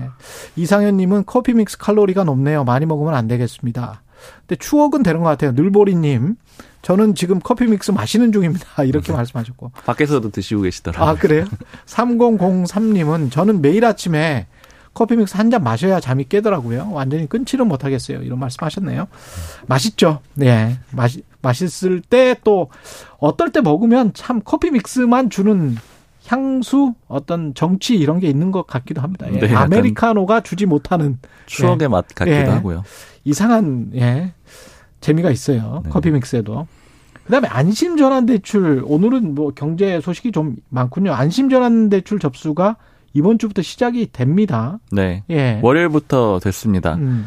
요즘 금리가 많이 올랐잖아요. 주택담보대출 특히 변동형으로 받으신 분들이 부담되는 경우들이 많을 텐데 그래서 정부가 좀 이걸 전환할 수 있는 그런 대출 상품을 내놓은 겁니다. 내놓은 지는 좀 됐고요. 지금 예. 좀 변화가 있어가지고 소식을 전해드리는 거예요. 이번 주 월요일부터 이 접수를 시작을 했고요. 3%대 장기 고정금리 상품으로 전환을 해주는 그런 내용입니다. 어, 지금 금리 상황에서는 싸네요. 네. 예. 10년은 3.8%, 20년은 3.9%, 30년은 4%고요. 예. 지금 시중은행 주담대가 상단은 거의 8%에 육박하는 그런 상황이거든요. 예. 그리고 더 오를 가능성도 굉장히 높죠. 미국이 금리 인상 기조가 계속 이어지고 있으니까요. 음. 그러니까 거기에 비교를 한다라면은 거의 절반 혹은 그 이하의 금리를 고정으로 받을 수 있다라는 굉장히 큰 장점이 있습니다. 이거는 어떻게 이자만 내는 건가요? 아니면 원금까지 같이 내는 건가요? 같이 상환을 할 수도 있고, 예. 네. 같은 이제 비슷하다라고 보시면 돼요. 주담대 상품하고. 주담대 상품이랑 예. 그 조건이 어떻게 되나요? 원래 이게 좀 까다로워가지고 잘 소진이 안 됐어요. 이제 얘기만 들어봤을 땐 굉장히 좋은 상품이다라고 생각이 드는데 25조를 정부가 배정을 했었거든요. 예. 근데 이번에 신청받기 전까지는 4조도 소진이 안 됐습니다. 그러니까 한 6분의 1도 소진을 못 했던 거예요. 이제 그랬던 이유가 뭐냐면 주택 가격을 4억 원 이하로 제한을 했고요. 또 부부 합산 소득도 7천만 원 이하로 했습니다. 예, 그러다 보니까 는 신청을 많이 못했던 거예요. 이제 그러니까 수도권 기준으로 보면 수도권은 좀 그러네요. 예. 네, 맞추기가 좀 어렵고 또 맞벌이 하는 경우에 또 그렇죠. 이 소득 기준 맞추기가 좀 어렵다 이런 지적들이 소득이니까. 있었어요. 예. 그리고 액수도 2억 5천만 원이 최대 한도였기 때문에 또 음. 요것도 좀 안 맞았다 이런 얘기들이 있어서 이제 이번에 완화를 해가지고 이번 주 월요일부터 다시 접수를 받았거든요. 예. 이제 완화한 기준은 주택 가격 6억 원 기준으로 올려줬고요. 6억. 또 부부 합산 소득도 1억 원 이하까지 올려줬습니다. 음. 그리고 대출 한도도 2억 5천만 원에서 3억 6천만 원으로 늘려줬는데요. 이게 만약에 원래 자신이 한 4억 정도 받았다 그러면 4천만 원이 안 맞잖아요. 음. 예를 들자면 이런 거는 갚고 나서 맞추셔야 됩니다. 이게 그 확정이 다 된 거죠? 이 요거는 숫자는? 지금 받고 있는 접수까지는 확정이 된 겁니다. 예. 그리고 무슨 이게 6억이 아니고 뭐 9억이다, 뭐 12억이다, 뭐 이런 것들은 이런 다른 숫자들은 뭐 지금 논의가 되고 있는 숫자들. 내년 초에 아마 될 가능성이 좀 높은데 당정이 그렇게 논의를 했어요. 그래서 지금 음. 9억 원으로 주택 상한 가격을 올려달라 이렇게 여당인 국민의힘이 정부에 요청을 했고요. 예. 정부도 부정적이진 않은 기류여서 아마 내년 초에 올라갈 가능성이 있는데 요거 이제 소진 상황을 좀 보긴 해야 될 것 같아요. 지금 금리나 뭐 이런 거 생각을 해보면 이거 좀 몰릴 수도 있을 것 같은데 어떻게 신청하고 언제 마감이 됩니까? 네, 주택금융공사 혹은 시중 6개 은행 여기 음. 이제 문의를 하시면 되고요. 홈페이지 이런 것들 가보시면 좀 설명이 잘 돼 있는데 예. 요거 예전에 마스크 처음에 받으실 때처럼 오부제로 지금 이번 주하고 다음 주까지는 운영이 그렇군요. 되거든요. 예. 그래서 이제 수요일이니까 오늘은 출생연도 3, 8요 부분들이 신청을 하시면 되고요. 음. 마감 기한은 다 안 정해져 있는데 아까 총 25조 원이 배정돼 있다라고 말씀드렸잖아요. 요게 다 소진이 되면은 끝납니다. 근데 지난 7일 아, 그렇군요. 예. 25조 안에. 네, 예. 이게 다오 안에 들어가야 되는데 지금 얼마나 소진이 됐느냐? 월요일 기준으로 봤을 때 4조 3,105억 원 정도가 신청이 됐다라 그래요. 예. 아직까지는 비교적 좀 여유가 있는데 지금 정부에서 홍보도 열심히 하고 있고 금리도 올리고 있어서 이제 아무래도 신청자가 향후에 좀 몰릴 그런 가능성도 있습니다. 그런데 주택 가격이 6억이면 6억 안에 들어가 있는 또 수도권이 또 많지는 않을 것 같아서. 지금은 많지 예. 않습니다. 그리고 신청 시점을 기준으로 하거든요. 예. 네. 지금까지 한 번 더 뉴스 박순봉 기자였습니다. 고맙습니다. 감사합니다. 예.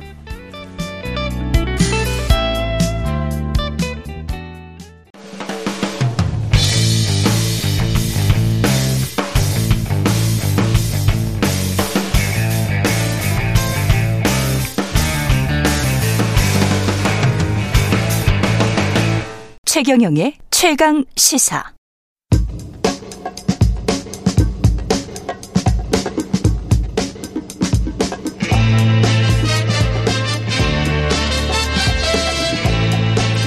네, 우리가 접하는 뉴스 태초부터 지금까지 뉴스 일대기를 쫙 살펴보겠습니다. 뉴스톱 김준일 대표, KBS 박대기 기자, 그들의 전지적 시점으로 분석하는 뉴스 일대기 지금부터 시작합니다. 안녕하십니까? 안녕하세요. 오늘은 좀 즐거운 이야기네요. 음. 다행입니다. 아우 지난 일주일 너무 힘들어서 네. 예 기적의 생환 일대기를 살펴보도록 하겠습니다. 경북 봉화 광산에서 두 분이 광부 두 명이 극적으로 생환을 했는데 거의 뭐 한 열흘 만이었잖아요. 예, 221시간인데 네. 열흘이죠. 그렇죠. 예. 예. 열흘이 240시간이니까 그렇죠. 예, 거의 예. 열흘입니다. 기분이 어떠셨어요? 일단 정말 죄송한 얘기인데 예. 저는 이분들 제가 이제 뉴스도 계속 접하고 예. 소위 말해서 팔로우업을 하고 있었는데 예. 돌아가신 줄 알았어요. 죄송한 말인데.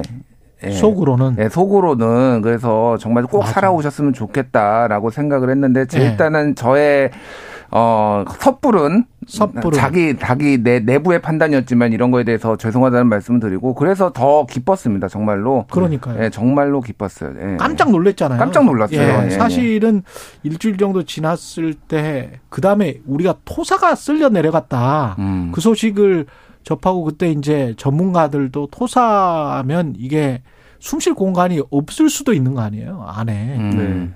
뭐그 진흙 같은 거니까. 근데 이제 구조를 조금 말씀드리면은 네. 이게 수직으로 이렇게 갱, 이렇게 갱도가 있고 이분들은 수평으로 이렇게 레일을 깔던 바로 이 수직에서 이제 그 아. 돌더미가 무너졌는데 수평으로 안쪽으로 들어가서 레일을 깔던 작업을 한 거니까 그 안쪽에 있었구나. 예, 안쪽에 있었어요. 그러니까 그 부분은 생존 가능성이 충분히 있었다라고 보이는데 예. 시추를 해가지고 천공기로 시추를 해가지고 반응을 보는데 계속 아무 소리도 없다 막 이런 그랬죠. 게 나오니까 예. 아 이거 어떻게 된 거 아니야 막 이런 좀 불안감이 있었죠 사실. 예. 네.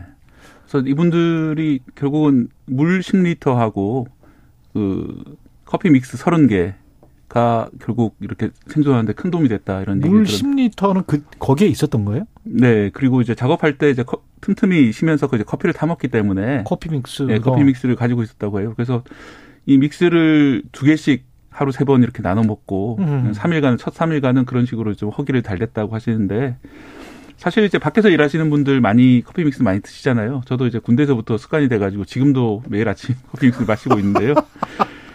아니 군대에서 습관이 됐어요. 그게? 예, 아침에 네. 뭐 작업하고 이럴 때 네. 믹스를 마시고 하면 힘이 좀 나잖아요. 그래서 아, 그러다 보니까 이제 참 그 어떻게 보면은 그 이렇게 힘들게 일하시다가 사고를 당하셨는데 그 누구나 알고 있는 커피 믹스를 통해서 이렇게 생존하셨다는 얘기를 듣고 아 참 다행이다 이런 생각이 들었습니다. 이게 아메리카노였으면은 음. 힘들었을 것 같아요. 칼로리가 낮아서. 브랜드 차별하시나요? 아니? 그게 아니고 아메리카노 뭐 브랜드는 없으니까. 예, 예, 예. 그런데 아니 생각을 해보니까 이 옛날에 고유한 것들 중에서 음. 그래도 이런 극한 상황에서 도움이 되는 게 있구나 그런 생각도 또 들더라고요. 뭐 앞에 예. 이제 박순봉 기자가 커피 예. 믹스 얘기했지만은 음. 그 드라마 수리남에서도 커피 믹스 타주니까 그 수리남 군인이 좋아하고 막 이런 거 그렇죠. 나와 초반에. 예, 예. 그래서 사실 굉장히 많이 이제 수출도 되고 있고 외국에서는 음뭐 인기가 있는데 오히려 한국에서 조금 사실 이제 달다 살찐다 이런 아. 것 때문에 조금 기피를 했었는데 이게 뭐 생존 아이템이다 뭐 이런 얘기도 뭐 나오지만은 이게 50kcal 칼로리거든요 하나에. 예. 사람이 하루에 보통 섭취해야 되는 게 2,000kcal 2,000 칼로리. 그러면은 그렇죠. 하루에 40개씩 먹어야지 이게 생존할 수 있어서 아. 이거 뭐 생존 아이템이다 볼 수는 없고 정말 그냥 우연히 겹쳤다 이렇게 아. 봐야 될 것 같아요. 네, 네. 극한적인 상황에서 약간 도움이 되셨겠죠. 설탕이 네. 들, 들어있고 하기 음. 때문에. 특히 그리고 이- 이분들은 이제 두 분이서 생존을 했기 때문에 그래도 혼자 남은 사람들도 있, 잖아요 음, 나중에 음. 뭐좀 살펴보겠지만 네. 훨씬 나았을 것 네, 같습니다. 그래서 이제 브리핑에도 보면은 예. 어깨를 맞대고 서로 온기를 나누면서 버텼다 이런 얘기도 하고요. 특히 네. 이제 작업반장이 62살이신데 이 작업반장이 이 본인뿐만 아니라 챙겨야 될 사람이 있기 때문에 이 걱정하고 그렇게 하지 않았다 이런 말씀도 하셨는데요. 음. 그렇게 이제 혼자보다는 같이 서로 챙겨야 될 사람이 있- 있다는 것 이런 것들이 어둠 속에서 희망을 가지고 버티는데 큰 도움이 됐던 것 같습니다. 경험이라는 게 중요합니다. 음. 예. 보통 그래서 이제 333 법칙이 있어요. 예. 그러니까 이 생존을 이렇게 고립되거나 매몰됐을 때 이제 생존에 필요한 것들이 뭐가 있느냐라고 본다면 333이 공기는 3분. 공기는 3분. 예, 공기가 3분 이후 끊기면. 끊기면은 3분 이후에는 이제 사망할 가능성이 매우 높다. 예. 그럼 물은 3일. 어. 예. 그리고 음식은 3주. 아, 이렇게 되는 거군요. 예, 예. 예. 3주까지는 어떻게 해서든 버틸 수는 있다라는 거예요. 근데 가장 중요한 거는 물만 있으면 예, 물만 예. 있으면은 3주는 버틸 수 있는데 가장 중요한 거는 생존에 대한 의지.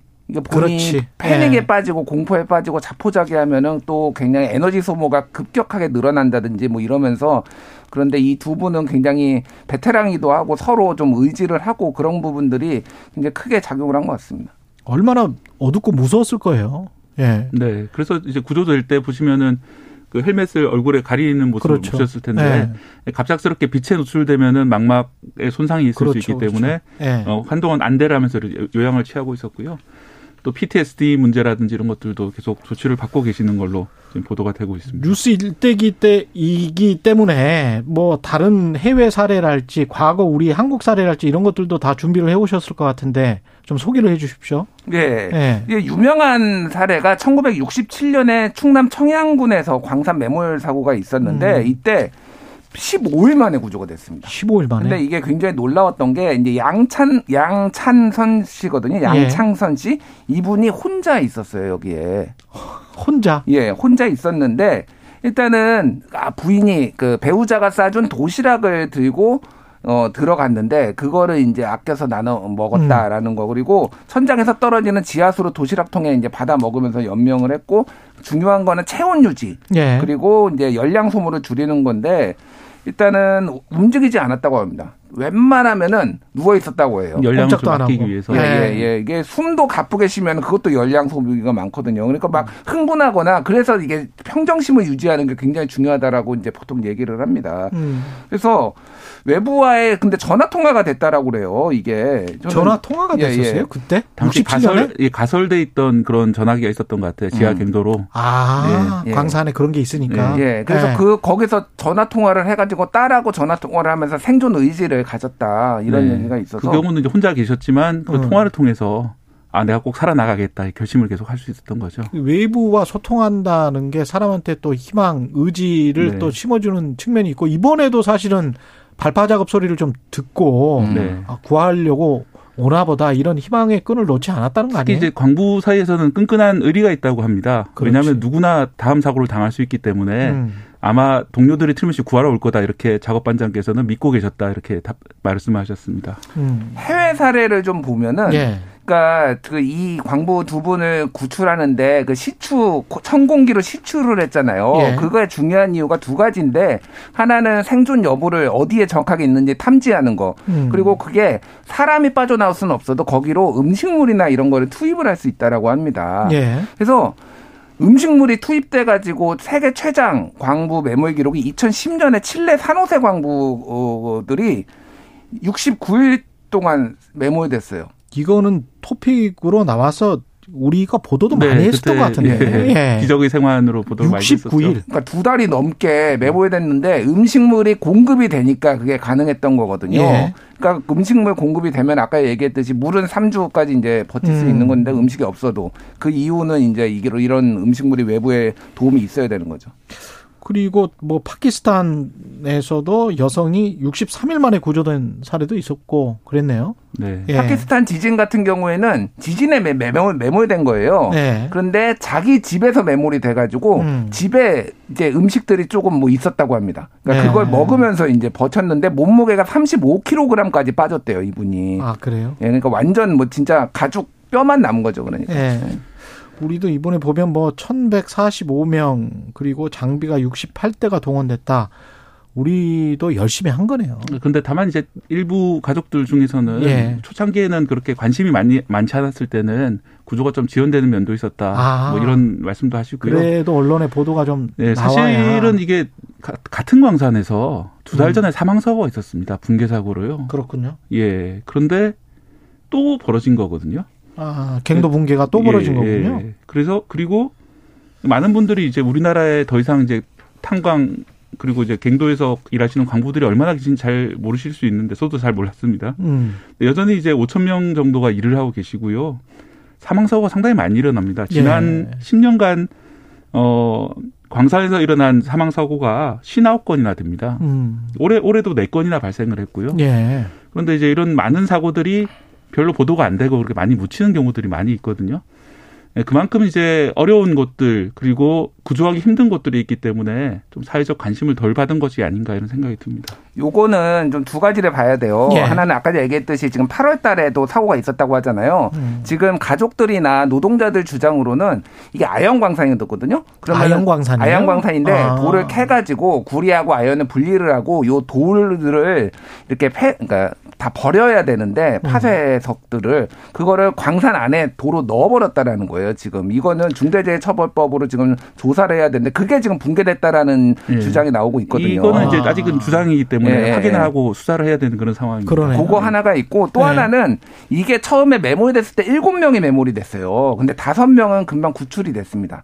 예. 근데 업체 측에서 자기네들 나름으로 구출하려고 하다가 14시간 동안 하다가 안 돼가지고 그때 신고를 한 그때 거예요. 신고를 한 거구나. 14시간이나 지연이 됐는데 이게 말이 안 되는 게 하루 뭐 1시간 하루가 주- 소중하잖아요. 음. 그럼 바로 신고를 한 다음에 자기 나, 그렇지. 구조를 해야 구조를 해야 되는데. 이것도 역시 뭐죠 이태원 참사와 마찬가지로 초동 대응에 상당히 문제가 있었다. 신고를 지연시킨 이유는 본인들이 다 구조를 해내면 음. 중대재해처벌법이랄지 아, 앞으로의 어떤 법적 문제는 빠져나갈 수 있을 것이다. 뭐 이렇게 생각했었을 수도 있겠습니다. 그렇죠. 그거는 예. 이제 정확한 내막은 그 음. 저희가 좀 살펴봐야 되겠습니다만 예. 어, 구조 초기가 좀 늦어지고 이런 것들은 좀 문제가 있었던 것 같고요. 예. 그리고 이게 아까 59명이 이제 사망하셨다 10, 10년 동안 말씀드렸는데 네. 5천 명 중에 59명 물론 이제 5천 분이 항상 일하시는 거 아니고 들락날락 하셨겠지만은 네. 상당히 높은 비율입니다. 그렇죠. 네, 엄청나게 높은 비율이고 5천 명 중에 그러, 음. 그러네요, 진짜. 최근에는 이 광산이 많이 폐광이 됐다가 이게 최근에 광물 가격이 국제적으로 많이 올라오고 있잖아요. 음. 친환경 전환을 위해서 광물이 많이 필요합니다. 그렇죠. 그러면서 다시 문을 여는 광산들이 있는데 배터리가 다 광물이잖아요. 네. 그죠? 그럴 때 과연 안정성이나 이런 것들 얼마만큼 체크를 하고 다시 열고 그러네. 작업을 하는 것인가 네. 이런 것들을 좀 이번에 구조되신 분도 예, 정부에서 좀 더 안전 점검을 좀 더 신경 을 써주셨으면 좋겠다 이런 말씀을 하셨습니다. 그러네요. 제대로 갱도 확인을 했다면 사고가 발생하지 않았을 수도 있는데. 그죠? 네, 이번 광산도 뭐 음. 일제 강점기부터 시작해서 아주 오래됐던 광산이기 때문에 음. 지금 남아 있는 갱도들 어느 곳이 안전하고 어느 곳이 위험하다 이런 것들이 그 아주 거미줄처럼 이어진 그 갱도 안에서 네. 어느 정도까지 확인 확인됐는지 이런 것들이 문제가 남아 있습니다. 여기까지 듣겠습니다. 네, 뉴스톱 김준일 대표 KBS 박대기 기자였습니다. 고맙습니다. 감사합니다. KBS 1라디오 최근의 최강시사 듣고 계신 지금 시각 8시 43분입니다.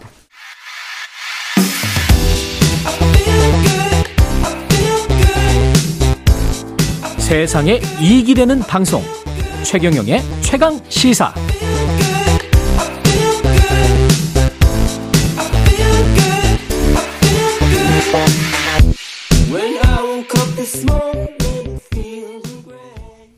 네, 미국 중간 선거 전망 예, 2부 시간에 짚어봤는데요. 어, 선거 결과가 한국 경제에 미칠 영향도 주목해 봐야 되겠습니다. 다시 한번 좀 보겠습니다. 미국 IRA 법안 등 통상 관련 여러 협상들을 담당하고 계시죠. 안덕근 통산 통 산업통상자원부의 통상교섭본부장 스튜디오에 나와 계십니다. 안덕근 본부장님 안녕하십니까? 안녕하십니까? 네.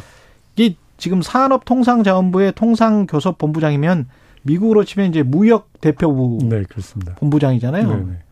네. 장관과 차관 그 중간 사이에 있는 뭐 이런 자리입니까? 대외적인 직명은 trade minister라고 쓰고 예, 장관이 있죠. 예, 근데 예. 국내 그 직제상으로는 차관입니다. 그렇죠. 예. 굉장히 중요한 자리입니다, 사실은. 예, 미국 USTR 대표, 한국의 코리아 대표 같은 그런 분이신데 IRA 법안이 이제 이거는 내년에 시행이 되는 거 네, 그렇습니다. 확정이 된 거잖아요. 네, 네, 그렇습니다. 예, 법안 사인이 됐으니까. 근데 이제 우리 정부도 그렇고 일본도 그렇고 EU에서도 계속 지금 의견을 내고 있지 않습니까? 네, 네. 어떤 어떤 의견을 일단 내고 계세요? 미국 정부에? 그 북미의 최 북미에서 최종 조립을 해야 된다라는 예. 규정 때문에 지금 우리 현대차가 상당히 피해를 보고 있는 상황이 되어 예. 있는데요. 예. 그 북미에서 최종 조립을 해야 된다라는 부분에 있어서 좀 그 유연하게 해석을 할 수 있는 여지를 지금 만들려고 하고 있습니다. 예를 음. 들면 은 지금 그 현대는 이미 그 조지아 공장 착공을 했고 그리고 그 최종 조립이라는 것이 도대체 이게 페인팅을 얘기를 하는 건지 아니면 음. 소프트웨어 탑재를 하는 건지 그렇지. 전기차에 그래서 네. 여러 가지 측면이 있기 때문에 네. 그 최종 조립을 어떻게 해석을 하면 될지를 최대한 우리 기업에 유리하도록 저희가 지금 협상을 하고 있고요. 아, 그 다음에 이제 그 상용차 관련돼서 어. 어 거기는 좀 아무런 그 제한이 없이 그 지원을 할 수 있는 부분이 있는데 이제 그런 부분도 그 상용차 규정을 어떻게 해석을 할 수 있는지를 저희가 지금 이제 협상을 하고 있고. 아, 여지가 좀 있군요, 그러면. 그리고 이제 아, 그 미국에 투자를 하고 있는 그 음. 시설에 대해서 그 세액 공제를 해주는 부분이 있습니다. 예, 예. 그래서 이제 현대차가 지금 거기 막대한 투자를 하고 있기 때문에 그 현대차의 투자 부분에 있어서 세액 공제를 받을 수 있는 부분들, 음. 그런 여러 가지 부분들을 지금 현재 그 행정부와 협의를 하고 있습니다. 그럼 지금 말씀하시는 것처럼 최종 조립 단계랄지 그런 세부적인 것들은 법안이 아니고 시행령이나 뭐 이런 걸로 미국 행정부가 좀 바꿀 수 있나요? 아, 이제 그걸 어떻게 정할지 지금 그 과정 중에 있는 아, 거고요. 과정 중에 있군요. 예, 그래서 지금 저희가 지금 협상을 하고 우리 정부 음. 의견을 개진을 하고 근데 이번에 이제 우리 정부뿐만이 아니라 지금 관련되어 있는 수많은 국가들 정부와 관련된 협회 기업들이 지금 의견을 개진을 하고 있습니다. 그렇죠. 네, 그래서 지금 어, 저희가 이번 달, 다음 달 어, 초중순까지 지금 실무 협의, 고위급 협의를 계속 이어나가면서 미국 정부와 지금 음. 협상을 할 예정입니다. 그러면 우리 전략은 어떤 건가요? 그 최종 단계를 과거 이제 오바마 정부 때였나요? 제가 기억에 왜 50% 정도면 뭐 미국산으로 인정한다 뭐 이런 거 있었었잖아요. Made in America. 네, 네. 뭐 그거를 말씀하시는 건지. 그다음에 두 번째는 이게 좀 유예해 달라. 이거를 이거를 지금 요구하고 계시는 건지.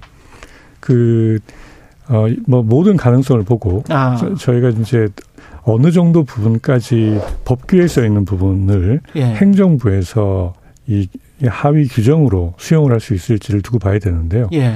어, 지금 어, 우리 정부에서 얘기하는 거는 이제 현대차하고 그 현대차뿐만이 아니라 배터리 업체들 사실은 그렇죠. 전체적인 IRA 전체를 놓고 보면 태양광이라든가 여러 가지 청정 에너지 관련돼 있는 우리 산업계 혜택이 많기 때문에 그러네요. 그런 네. 전반적인 부분을 봐서 저희가 지금 협상을 하고 있고요. 음. 어, 지금 그이 전기차에 국한해서 얘기를 하고 있는 부분은 아까 말씀드린 것처럼 이제 미국 내에 들어가 있는 투자 시설에 대한 혜택을 얼만큼 받을 수 있는 건지부터 어, 지금 그 이제 최종 조립을 북미에서 해야 된다는 부분을 어, 일부 유예를 받을 수 있는 건지 유예가 안 된다 그러면 예. 그러면 이제 그 어떤 부분에 있는 규정을 좀 유연하게 해석을 해가지고 음. 우리가 쉽게 맞출 수 있는 건지 등 아주 많은 부분들을 가지고 지금 다양한 가능성을 가지고 협상을 좀 진행을 하고 있습니다. 외신을 보면 일본이 접근하는 방법과 한국이 접근하는 방법과 EU가 접근하는 방법이 약간씩 좀 다른 것 같은데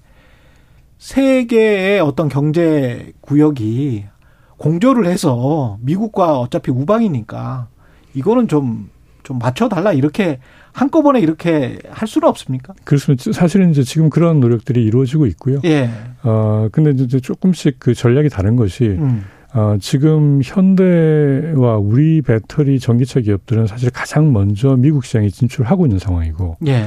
EU는 그 미국 시장으로 이런 생산 설비들이 다 넘어가는 것에 대해서 상당히 우려를 지금 하고 있는 상황입니다. 아, 그렇겠습니다. 네. 그래서 예. 입장들이 조금씩 다릅니다. 그러니까 오히려 EU는 문제를 풀어 나가려는 방식이 우리보다는 훨씬 더 좀 근본적인 어, 그러네요. 예, 문제 제기를 하고 있는 거고요. 예. 어떻게 보면 우리가 지금 제기하고 있는 것이 미국하고는 조금 더 협상하기가 수월한 부분은 있는데 음. 이제 어, 미국 입장에서는 또 우리만 그 이 편의를 봐줄 수가 없는 상황이기 때문에 그러네요. 지금 여러 가지 복합적인 그런 상황을 가지고 지금 협상이 진행되고 있습니다. EU가 예, 제기하는 거는 근본적인 제기다라는 거는 free trade다, 자유무역이다. 네. 그걸 서로 협정을 맺었으니까 어떤 나라에서 생산을 하든 그거를 규제하면 그거는 자유무역 협정 위반 아니냐 이렇게 지금 접근한다는 그렇습니다. 거죠. 정확하게 보셨습니다. 그래서 네. EU는 일체 그런 어떤 특혜를 주거나 음. 북미산이라거나 아니면 미국산에 대한 특혜를 주는 것을 전면 철폐를 하라라는 입장이 사실은 이제 굉장히 강하고요. 그러네요. 우리는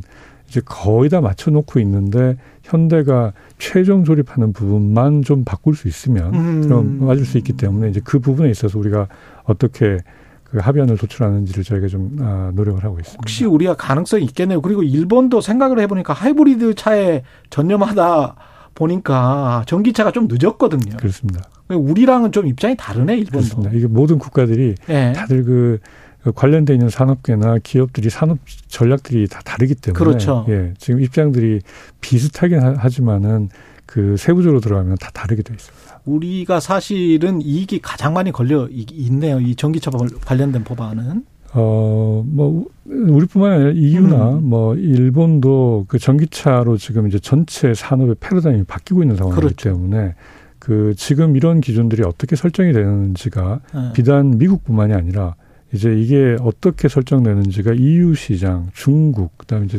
글로벌하게 영향을 파급을 미칠 수 있기 때문에 어. 예. 저희도 이제 그 부분에 주목을 하고 아, 최대한 우리 산업계의 이익을 보호하기 위해서 지금 노력을 하고 있습니다. 미국 정부의 그 어떤 반응이랄까요? 본부장님께서 지금 존 포데스타 백악관 국가 기후 보좌관 화상 면담도 하셨고 그랬던 것 같은데 어떤 직접적으로 분위기를 느낄 수 있습니까? 네, 그 미국 정부에서는 지금 우리 정부와 이 문제의 심각성에 대해서 음. 충분히 인지를 하고 있고, 예. 어, 우리와 지금 상당히 어, 그 깊은 수 심도 있는 협의를 음. 지금 진행을 하고 있습니다. 그래서 그 IRA 지금 실무 총괄을 맡고 있는 분이 그 존 포스타, 어, 포데스타인데 예. 그 존 포데스타도 지금 저하고 아주 그 serious하게 좀 여러 가지 그 가능성에 예. 대해서 얘기를 하고 있고 음. 어, 우리 정부가 지금 주목하고 있는 그런 대안에 대해서 제가 설명을 다 했고요. 음. 그 USTR도 마찬가지로 저희가 양자로 이 문제 해결을 위한 지금 협의 채널을 어, 만드는데 동의를 해가지고 지금 계속 실무 협의를 진행을 하고 있고 예. 또 그 백악관에서 이 문제를 사실상 총괄하고 있는 그 어, 미국의 국가경제위원회 위원장인 디스 위원장도 저하고 협의를 하면서 음. 이 문제를 총괄 책임을 지고 지금 뒤에서 어 심도 있게 어, 우리와 지금 협의를 하는데 협조를 지금 하고 있습니다.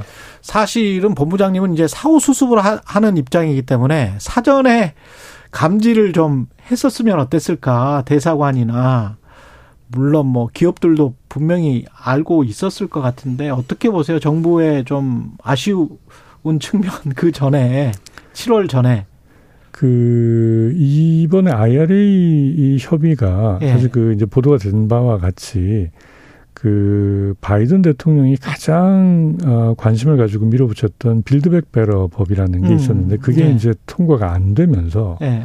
그 마지막에 뭐 조 맨친이라든가 몇 명의 그 소수 의원들이 이 정치적으로 타협을 하게 됩니다. 그 과정이 전혀 공개가 되지 않으면서 음. 제가 미국에 가서 이제 그 민주당 의원들도 많이 만나봤는데 그 미국의 많은 상원 하원 의원들도 그 공통적으로 하는 얘기가 이게 정상적인 입법 절차를 거치지 않았었기 때문에 아, 어, 이게 상당히 감춰놓고 있다가 네 갑자기 그러고 이제 통과가 되면서 그것도 상원에서 그 민주공화가 50대 50으로 예. 이제 표를 던지고 음. 그리고 하원에서 이 통과가 될 때는 한 180표 이상이 대리 투표가 되면서 예. 이 통과가 된 상황입니다. 그래서 미국에서도 매우 이례적으로 이 법안이 통과가 됐기 때문에 어 사실은 지금 수많은 국가들이 이, 이 전기차 생산과 배터리 생산에 연루되어 있는 수많은 국가들이 지금 이 문제에 대해서 이의 제기를 하고 있는데 어느 국가보다 한국 정부가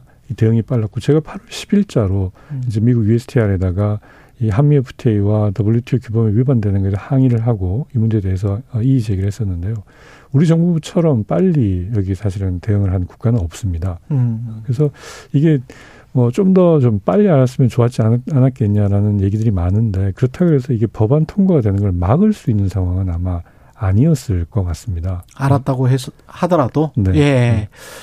그 관련해서 혹시 중간 선거 결과에서 공화당이 네. 압승을 하면 네. 이게 좀 달라집니까? 혹시 분위기가? 어, 결과는 뭐 나와봐야 알겠지만 지금 네. 현재로서는 어느 특정 정당이 압승을 하기는 좀 어려운 상황으로 보여지고 예. 어, 지금 비슷한 상황에서 조금 그 구도가 바뀔 걸로 좀 보여지는데 그렇게 된다 그러면은 어, 지금 어, 바로 이 부분에 있어서 뭔가 그 구도가 정치 구도가 바뀔까지는 않지만 예. 저희는 요 중간 선거 이후에 그 새로운 회기가 되기 전에 그 레임덱 세션이라고 하는 요 기간에도 음. 이 법안이 바뀔 수 있는 가능성을 두고 지금 상원의 원옥 의원과 하원의 스웰 의원이 지금 이 개정하는 법안을 발의를 해놓은 게 있습니다. 예. 그래서 이제 이런 여러 가지 그 개정 법안 등을 들고 우리가 지금 그 대사관, 외교부, 정부 이렇게 협조해서 지금 그 국, 미국 의회에 아웃리치를 지금 적극적으로 하고 있는 상황입니다. 그리고 사우디아라비아 리아드와 우리 부산 그 세계 박람회 유치를 가지고 경쟁을 하고 있는데 연말에 시진핑 주석이 사우디아라비아 갈 것 같다는 보도가 로이터에 나왔었단 말이죠. 그 다음에 이제 그 전에 우리가 이태원 참사가 있었기 때문에 상황상 이게 좀 되게 안 좋아요. 어떻게 보세요? 네, 그, 어, 이런 이제 글로벌한, 어, 행사를 앞두고. 예. 이제 우리가 이렇게 참사를 겪게 돼서 너무나 가슴이 아픈데, 어, 저는 우리 국민들의 영향을 믿습니다. 이번이 우리 사회가 그동안 어떻게 보면 이 혼잡이라는 것에 대해서 좀 관대했던 게 있고 저도 어릴 때이 콩나물 시루에라는 표현을 음, 예. 이 은연 중에 저희가 이게 듣고 예. 있었기 때문에 예. 이게 이제 혼잡한 거에 대한 이 관용적인 태도가 있었는데 그렇죠. 예. 이런 것들이 사회 관행이 이번에 아마 어, 전면적으로 바뀌게 되는 계기가 되지 않을까 싶고 이번에 이, 이, 이 사태를 통해서 이런 것들이 좀 이제 개선이 된다 그러면 음. 정말 한국 사회가 예. 이 전 세계 제대로 선진국으로서의 위상을 갖추게 될 수 있는 음. 계기가 될 거라고 보여지고요. 그렇게 된다 그러면은 이제 국제사회에 이런 그 세계 박람회를 비롯해서 큰 행사를 유치하는데 큰 자산이 될 거라고 믿습니다. 예, 여기까지 듣겠습니다. 안덕근 산업자원부 통상교섭본부장이었습니다. 고맙습니다. 감사합니다. 예, 11월 9일 수요일 KBS 일라디오 최경령의 최강 시사였습니다. 내일 다시 뵙겠습니다. 고맙습니다.